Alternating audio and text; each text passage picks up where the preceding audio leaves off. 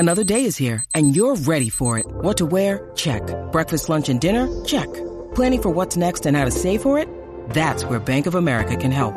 For your financial to-dos, Bank of America has experts ready to help get you closer to your goals. Get started at one of our local financial centers or 24/7 in our mobile banking app. Find a location near you at bankofamerica.com/talktous. What would you like the power to do? Mobile banking requires downloading the app and is only available for select devices. Message and data rates may apply. Bank of America NA, member FDIC. The Law School of America. A covenant, in its most general sense and historical sense, is a solemn promise to engage in or refrain from a specified action. Under historical English common law, a covenant was distinguished from an ordinary contract by the presence of a seal. Because the presence of a seal indicated an unusual solemnity in the promises made in a covenant, the common law would enforce a covenant even in the absence of consideration. In United States contract law, an implied covenant of good faith is presumed. A covenant is a type of agreement analogous to a contractual condition. The covenantor makes a promise to a covenantee to perform. Affirmative covenant, American. Positive covenant, England and Wales, or to refrain from. Negative covenant, some action. In real property law, the juristic term real covenants means conditions tied to the ownership or use of land. A covenant running with the land, meeting tests of wording and circumstances laid down in precedent, imposes duties or restrictions upon the use of that land regardless of the owner. Restrictive covenants are somewhat similar to easements and equitable servitudes, leading to some discussion about whether these concepts should be unified. In the U.S., the Restatement (Third) of Property takes steps to merge these concepts as servitudes. Real covenant law in the U.S. has been referred to as an unspeakable quagmire by one court. Covenants for title are covenants which come with a deed or title to the property, in which the grantor of the title makes certain guarantees to the grantee. Non-compete clauses in the United States are also called restrictive covenants. Landlords may seek and courts may grant forfeiture of leases such as in leasehold estates for breach of covenant, which in most jurisdictions must be relatively severe breaches. However, the covenant to pay rent is one of the more fundamental covenants. The forfeiture of a private home involves interference with social and economic human rights. In the case of leases commuted to a large sum payable at the outset, a premium, this has prompted lobbying for and government measures of leasehold reform, particularly in the law of ground rents and service charges. Related to land. In property law, land-related covenants are called real covenants and are a major form of covenant, typically imposing restrictions on how the land may be used. Negative covenants, or requiring a certain continuing action, affirmative covenant. These may also run with the land, called the covenant appurtenant, meaning that any future owners of the land must abide by the terms, or may apply to a particular person, called the covenant in gross or of a purely personal nature. Under English law, affirmative covenants typically do not run with the land. In the United States, such covenants are examined more closely, but with exceptions, affirmative covenants have been permitted to run with the land. The covenant may be shown in the deed and should be disclosed to prospective purchasers. It may also be recorded, or in the case of Commonwealth countries, shown in Torrens title. Real covenants and easements or equitable servitudes are similar, and in 1986, a symposium discussed whether the law of easements, equitable servitudes, and real covenants should be unified. As time passes and the original promisee of the covenant is no longer involved in the land, enforcement may become lax. Covenants may be imposed through homeowner associations, and controversy has arisen over selective enforcement. Historically, particularly in the United States, exclusionary covenants were used to exclude racial minorities. Some covenants exist for safety purposes, such as a covenant forbidding the construction of tall buildings in the vicinity of an airport or one restricting the height of fences/shrubs at street corners, so as not to interfere with drivers' sightlines. Covenants may restrict everything from the height and size of buildings to the materials used in construction to superficial matters such as paint color and holiday decorations. In residential areas, covenants may forbid dirty businesses, such as feedlots or chemical production facilities, or business use entirely, or modifications such as amateur radio antenna. Amateur radio restrictions have been particularly controversial. In 1985, the U.S. Federal Communications Commission issued PRB-1 preempting state and local restrictions, but not private restrictions. In 2012, after Congress passed a law requiring study of this issue, at the urging of amateur radio group ARRL, the FCC declined to extend this preemption. Some U.S. states have enacted legislation requiring homeowners associations to provide reasonable accommodations for amateur radio antennas under the rationale that amateur radio provides public service communications in the event of an emergency, major disaster, or special event. In Canada, governmental authorities may use restrictive covenants as well as zoning. For instance, the City of Calgary's requirement that buildings in the general vicinity of Calgary International Airport be under a certain height is registered against virtually every title in the northeast quadrant of the city as a restrictive covenant, not as a zoning bylaw. Requirements in U.S. law. The covenant will typically be written in the deed, and must be in writing due to the statute of frauds. Although scholars have argued that some of the following should be significantly relaxed, in order for the burden to run with the land, the following must apply. The covenant must be in writing to satisfy the statute of frauds. The original parties to the agreement must have intended that successors be bound by the agreement. A subsequent owner must have had actual notice, inquiry notice, or constructive notice, record, of the covenant at the time of purchase. The covenant must touch or concern the land. The covenant must relate to the use or enjoyment of the land. There must be horizontal privity between the original parties. Horizontal privity is found if, at the time the original parties enter into the agreement, those parties share some interest in the subject land independent of the covenant, for example, landlord and tenant, mortgagee and mortgager, or holders of mutual easements. Individual state statutes can alter the requirements of horizontal privity of a state. Privity may be instantaneous and mutual. Instantaneous privity is present when the restrictive covenant is within the deed initially conveyed from the grantor to the grantee. There must be strict vertical privity of estate. Vertical privity characterizes the relationship between the original party to the covenant and the subsequent owner. To be bound by the covenant, the successor must hold the entire estate in land held by the original party, strict vertical privity of estate. Note that because strict vertical privity is required for a burden to run, a lessee could not have a burden enforced against them. However, a benefited party could sue the owner of the reversion of the estate, and the owner could possibly sue the lessee for waste. Enforcement and modification. Courts interpret covenants relatively strictly and give the words of the agreement their ordinary meaning.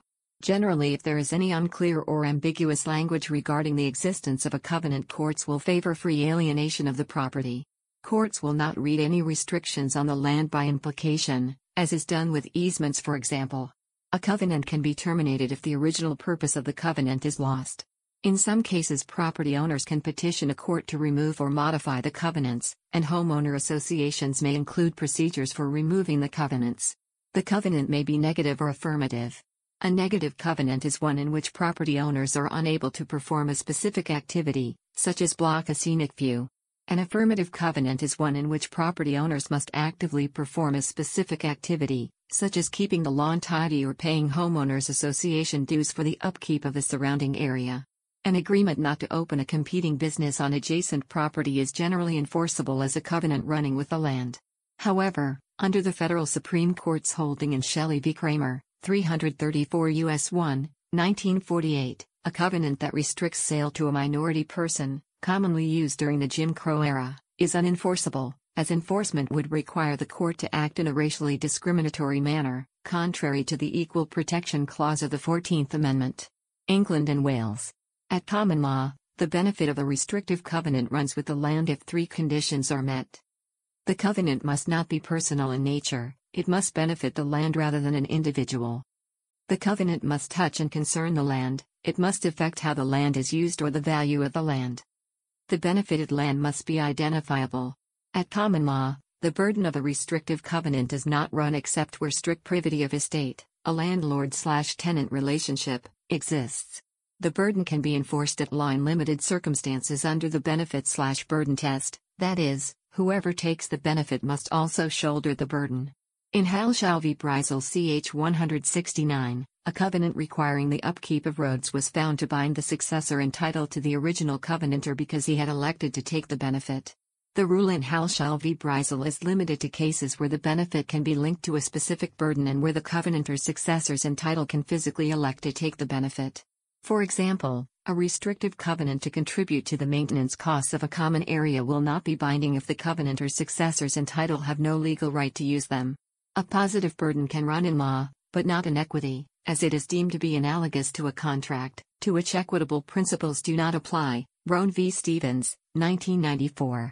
The burden of the restrictive covenant will run in equity if these prerequisites are met. The burden cannot be a positive burden, that is, it requires expenditure to meet it. The purchaser must have notice of the covenant. The covenant must benefit the covenantee's land. The covenant must be intended to run with the covenanter's land. The leading case of restrictive covenants in equity is generally regarded as that of Telk v. Moxie, in which it was determined that the burden could run in equity subject to the qualifications listed above. Now a word from our sponsor. This episode is brought to you by Shopify. Whether you're selling a little or a lot, Shopify helps you do your thing, however you cha-ching. From the launch your online shop stage, all the way to the we just hit 1 million orders stage. No matter what stage you're in, Shopify's there to help you grow. Sign up for a $1 per month trial period at shopify.com/special offer, all lowercase.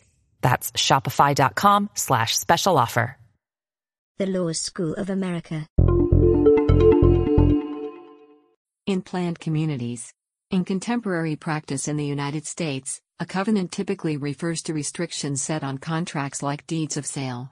Covenants, conditions, and restrictions, commonly abbreviated CC&Rs or CCRs, are a complicated system of covenants, known generically as deed restrictions, built into the deeds of all the lots in a common interest development, particularly in the tens of millions of American homes governed by a homeowner association, HOA, or condominium association. There are some office or industrial parks subject to CCRs as well.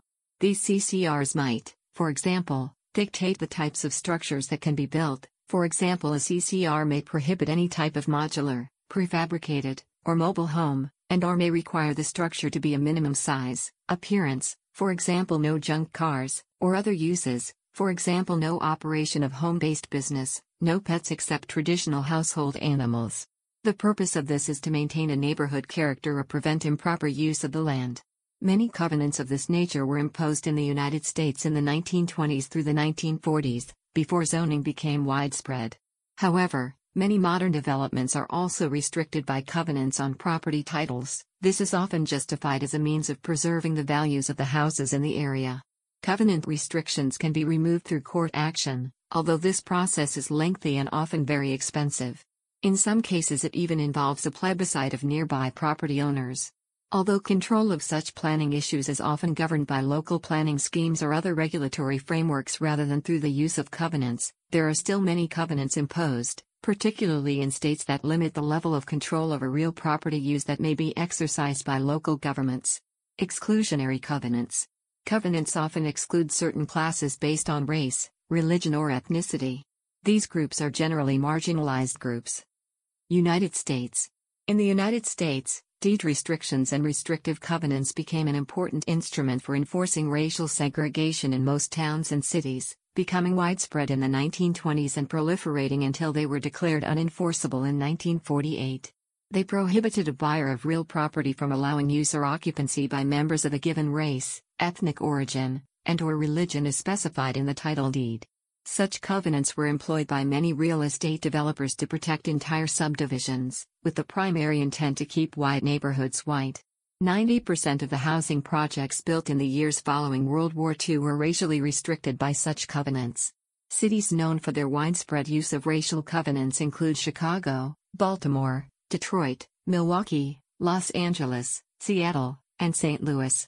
Said premises shall not be rented, leased, or conveyed to, or occupied by, any person other than of the white or Caucasian race. Racial covenant for a home in Beverly Hills, California. Often the restrictions applied only to African Americans wishing to buy property or rent a house or apartment, but other populations might also be banned, such as Asian Americans, Jews, Indians, and Latinos. For example, a restrictive covenant covering a large neighborhood in Seattle declared that no part of said property hereby conveyed shall ever be used or occupied by any Hebrew or by any person of the Ethiopian, Malay, or any Asiatic race, thus banning Jews and anyone of African, Filipino, or Asian ancestry. The exclusionary language varied widely. Some neighborhoods were reserved for the white or Caucasian race. Others enumerated banned populations.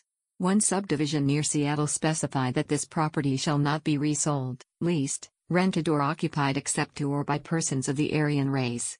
The Lakeshore Club District in Pennsylvania sought to exclude various minorities, including Negroes, Mongolians, Hungarians, Mexicans, Greeks, and various other European ethnicities.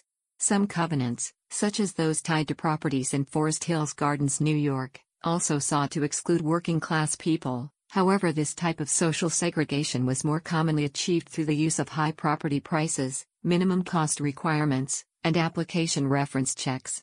History. Racial covenants emerged during the mid-19th century and started to gain prominence from the 1890s onwards. It was not until the 1920s that they gained widespread national significance, and continued to spread through the 1940s. Racial covenants were an alternative to racially restrictive zoning ordinances, residential segregation based on race, which the 1917 U.S. Supreme Court ruling of Buchanan v. Warley invalidated on constitutional grounds. During the 1920s, the National Association for the Advancement of Colored People, NAACP, sponsored several unsuccessful legal challenges against racial covenants. In a blow to campaigners against racial segregation, the legality of racial restrictive covenants was affirmed by the landmark Corrigan v. Buckley, 1926, judgment ruling that such clauses constituted private action not subject to the Due Process Clause of the 14th Amendment. This cleared the way for racial restrictive covenants to proliferate across the U.S. during the 1920s and 1930s. Even the invalidation of such a covenant by the U.S. Supreme Court in the 1940 case of Hansberry v. Lee did little to reverse the trend, because the ruling was based on a technicality and failed to set a legal precedent. It was not until 1948 that the Shelley v. Kramer judgment overturned the Corrigan v. Buckley decision, stating that exclusionary covenants were unconstitutional under the 14th Amendment and were therefore legally unenforceable. Some commentators have attributed the popularity of exclusionary covenants at this time as a response to the urbanization of Black Americans following World War I, and the fear of Black invasion into white neighborhoods, which residents felt would result in depressed property prices, increased nuisance, crime, and social instability. Many African Americans openly defied these covenants and attempted to pioneer restricted areas. In 1968, Congress passed the Fair Housing Act, Title VIII of the Civil Rights Act of 1968, which outlawed housing discrimination based on race, color, religion, sex, or national origin. In 1988, it was expanded to prohibit discrimination based on familial status, for example, the presence of children, or disability. Exclusionary covenants today. Although exclusionary covenants are not enforceable today, they still exist in many original property deeds as underlying documents, and title insurance policies often contain exclusions preventing coverage of such restrictions. It is not always easy to remove them from the chain of title. Since 2010, the Seattle Civil Rights and Labor History Project has located more than 500 restrictive covenants and deeds covering more than 20,000 properties in Seattle and its suburbs. In response, the Washington State Legislature passed a law that since January 1, 2019 allows property owners to modify property records, disavowing the offensive restriction. Mapping Inequality, a collaboration of 3 teams at 4 universities, has identified restrictive covenants in various parts of the United States. The Mapping Prejudice Project at the University of Minnesota has collected restrictive covenants in the Minneapolis area. Examples in the U.S. Forest Hills Gardens, Queens, New York, covenants forbade the sale of real property to Blacks, Jews, and working-class people. Jackson Heights, Queens, New York, covenants employed to restrict occupancy to white, non-immigrant Protestants. Washington Park Subdivision, Chicago, Illinois, restrictive covenants used to exclude African Americans. Palos Verdes, Los Angeles, California, covenants forbade an owner to sell or rent a house to anyone not of the white or Caucasian race, or to permit African Americans on their property with the exception of chauffeurs, gardeners, and domestic servants. Upper Arlington, Ohio, covenants forbade the sale of real property to Blacks or Jews, but allowed for colored servants to reside in the homes in which they served. Guilford, Baltimore, Maryland, covenants provided for exclusion against Negroes or persons of Negro extraction. Williamstown, Massachusetts, in 1939 prohibited any non-white not in domestic service from living in the town. Kansas City metropolitan area, examples include Country Club in Johnson County, restrictive covenants used to exclude African American and Semitic persons. Examples outside the U.S. although most commonly associated with the United States, racially or ethnically restrictive covenants have been used in other countries. Canada, subdivisions such as Westdale, Ontario employed racial covenants to bar a diverse array of ethnic groups, such as Armenians and foreign-born Italians and Jews. Opposition to exclusionary covenants was significant in Canada, culminating in the 1945 Re Drummond and Wren ruling by the Ontario High Court, which invalidated their use. This judgment was influential in guiding similar decisions in the United States and elsewhere. France, during World War II, under the Vichy regime in the Free Zone outside the Nazi-occupied area, some condominiums inserted clauses forbidding selling to Jews. South Africa, racial covenants emerged in Natal during the 1890s as an attempt to prevent Indians from acquiring properties in more expensive areas, and were commonplace across the country by the 1930s. They were later used as a tool to further the cause of apartheid against the black population.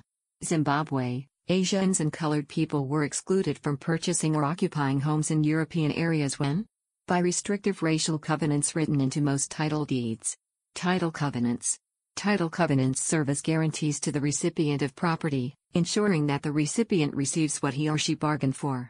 Outside of England and Wales. Outside of England and Wales, the English covenants of title, sometimes included in deeds to real property, are 1. That the grantor is lawfully seized, in fee simple, of the property, 2. That the grantor has the right to convey the property to the grantee, 3. That the property is conveyed without encumbrances, this covenant is frequently modified to allow for certain encumbrances, 4. That the grantor has done no act to encumber the property, 5. That the grantee shall have quiet possession of the property, and 6. That the grantor will execute such further assurances of the land as may be requisite. Numbers 3 and 4, which overlap significantly, are sometimes treated as one item. The English covenants may be described individually, or they may be incorporated by reference, as in a deed granting property with general warranty in English covenants of title. In England and Wales. Since 1989, the main covenants implied in England and Wales, on limited or full title guarantee are, unless expressly overridden. 1.